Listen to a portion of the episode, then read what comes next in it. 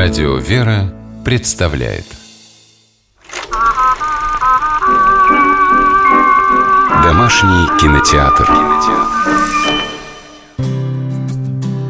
Здравствуйте, с вами Алексей Дементьев. В этой программе вы не услышите рассуждений профессионального киноведа. Я просто делюсь впечатлениями благодарного кинозрителя, регулярно пополняющего свою домашнюю видеоколлекцию – это разговор о фильмах, которые, посмотрев однажды, время от времени пересматриваешь и каждый раз находишь для себя что-то новое. Художественный фильм американского режиссера Фрэнка Капры «Это прекрасная жизнь» был снят по рассказу редактора и прозаика Филиппа Стерна в 1946 году. Экранизированная Фрэнком Капрой история о хозяине малоприбыльного агентства по строительству под займ об отзывчивом друге горожан Джорджи Бейли, находящемся на грани отчаяния после исчезновения из кассы крупной суммы денег, сегодня такая же привычная часть предрождественского американского быта, как и наша ирония судьбы в предновогодний вечер. Но в отличие от нашей, она не о социально-сказочном совпадении, но о чуде, о чуде как таковом, потому что на помощь этому Джорджу небеса присылают настоящего ангела-хранителя, детски нелепого старика Кларенса, ангела второго класса, давно ожидающего, чтобы там, наверху, ему выдали пока еще не заслуженные им крылья. А у Джорджа Бейли меж тем все рухнуло. У него, как он думает, в своем отчаянии нет ничего, кроме страховки и страшного долга. Мне надо было работать быстро, вот я и прыгнул. Я знал, что если тонуть буду я, ты попытаешься меня спасти. Таким образом, я и тебя спас. Очень смешно. У тебя губа разбита, Джордж. Вот что я получил в ответ на молитву. Нет, нет, нет, нет. Я ответ на твою молитву. Поэтому меня сюда и послали. Откуда вам известно мое имя?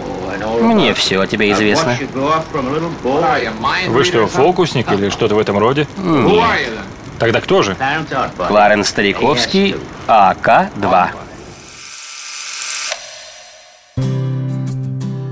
Но вот наш ангел-хранитель и его подвыпивший от тоски подопечный Джордж, который уверен, что спасенный им из ледяной реки чудаковатый старик просто валяет дурака, вместе находят выход –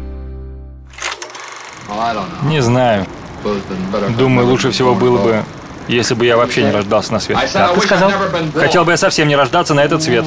Нельзя говорить такие вещи. Погоди минуточку. Подожди-ка. Подожди. Это идея.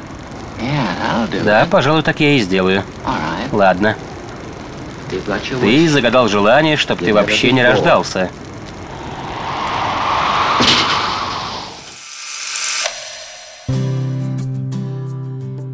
Надеюсь, я рассказал достаточно, чтобы те, кто не видел этот фильм, как можно скорее посмотрели его все вместе, в тесном семейном кругу.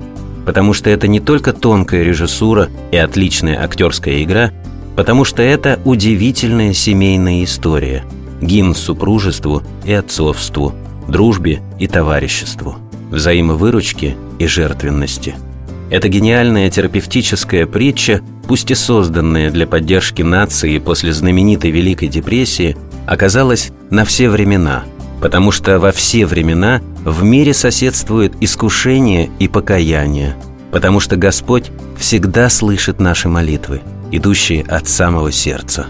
Вот так, как они звучат в самом начале фильма, за кадром, когда зритель еще ни о чем не догадывается – когда только мигают на всю глубину Вселенной далекие звезды, чуть ли не в такт этим самым молитвам. Я всем обязан Джорджу Бейли. Помоги ему, Господи.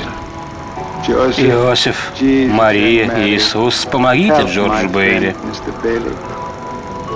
Помогите сегодня моему сыну Джорджу. Он никогда не думает о себе, поэтому он сейчас и в беде. Джордж хороший парень. Помоги ему. Я так его люблю, Господи. Храни его, Боже. Пожалуйста, Боженька, с папочкой что-то случилось. Пожалуйста, сделай так, чтобы он вернулся домой. Познакомьтесь с Джорджем Бейли, который только узнал, какой это ужас никогда не рождаться на свет – И какое же это счастье, божественная любовь, распространяющая свое сияние на всех, кто верит и ждет. С вами был Алексей Дементьев. Смотрите хорошее кино.